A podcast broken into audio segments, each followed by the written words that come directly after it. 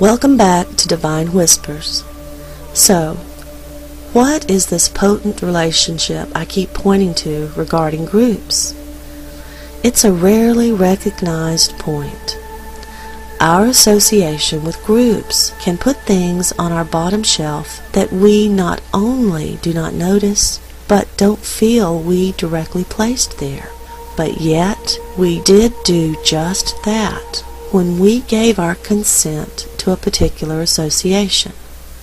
Because when we define ourselves and align ourselves with these groups, whether they be religious groups or particular nationalities or of genders or social or political affiliations or of age, of whatever, absolutely nothing is excluded.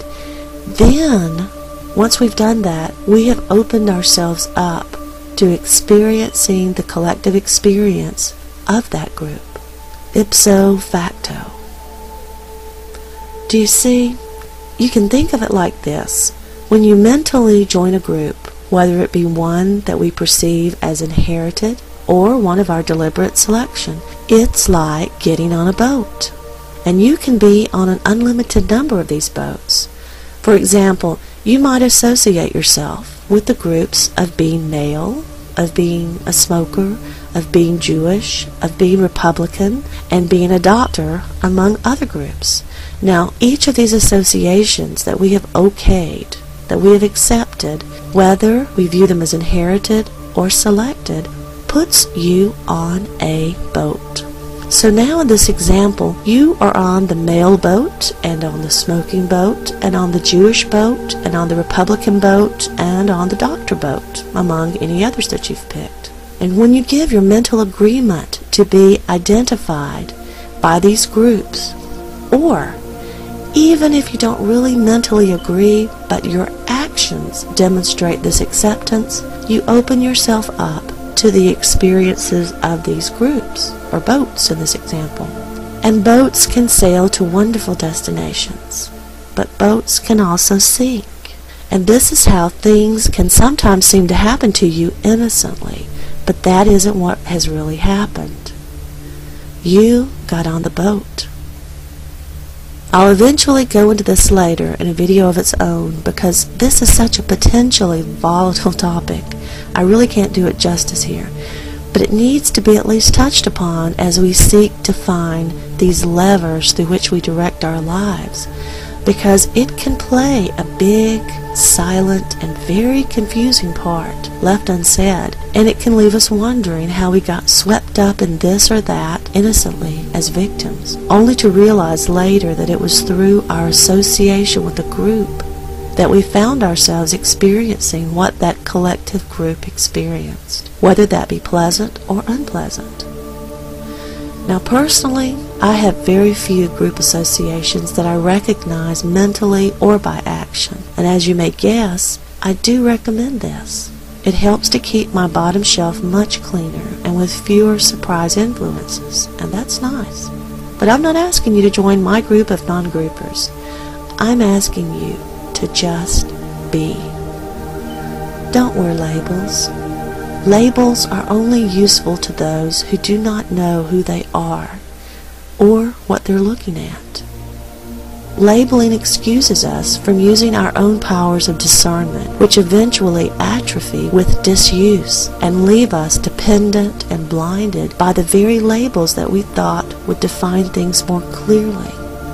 And it's just not true, any more than using a wheelchair will save your legs and allow them to be stronger. Minimizing labeling and group associations is a big step in moving towards more fully integrating with the truth of our innate oneness. Do you see? Anyhow, wherever we are at in our unfolding, we must all start with where we are. If just a thought works for you and you get results, fine. But if we are better off with tangible triggers or actions, by all means, use them. But do not come to rely upon them, or it will leave you out of the promised land. But don't be afraid or ashamed to use them at first, because to consistently fail because we're in denial of our current level of unfolding and to refuse to start where we're at will only build our belief that these things can't happen. So don't do that. Don't reinforce this untruth. So we have to start somewhere in learning to influence and direct these things, and the easiest way to do this is to begin to recognize how to work within these expected default patterns that are already present in our life. Most still aren't aware of how they are actively creating their life within these prevailing patterns, these default programs. So this is an excellent place to start. I mean, you're already doing it, so why not do it right? Now, there are many roads we can take to lead us here, but one road that is oftentimes successful where others fail is what we can call packing your suitcase. It's simple and straightforward and may seem a bit silly, but please don't overlook this powerful formula because it isn't hard or shrouded in mystery. But here it is. First, pick a destination. And in this metaphor, our destination is our goal whatever we would genuinely like to be like, or accomplish, or have, or whatever. You might choose to reestablish communications with an estranged family member as your destination, or to lose weight, or to be more relaxed. Whatever is near and dear to your heart that you would like to align more comfortably with is fine. Anywhere is a perfect place to start. Once you pick the destination, the goal, then you need to pack your suitcase. In the same way you wouldn't pack snow skis for a trip to the Bahamas, offering unsolicited advice might not be the right way to smooth over relations with an estranged family member, would it? Remember, only pack what is useful to your destination. It doesn't matter if you would pack it normally, if it is your habit to give advice. If it isn't directly beneficial to your goal, toss it. Do away with it and pack what will help take you to your goal. And in this case, perhaps instead of unsolicited advice, a heartfelt admission that you may have overstepped your boundaries at times, but that you love your estranged family member unconditionally and hope they will forgive you, might be what you need to pack to take you where you want to go.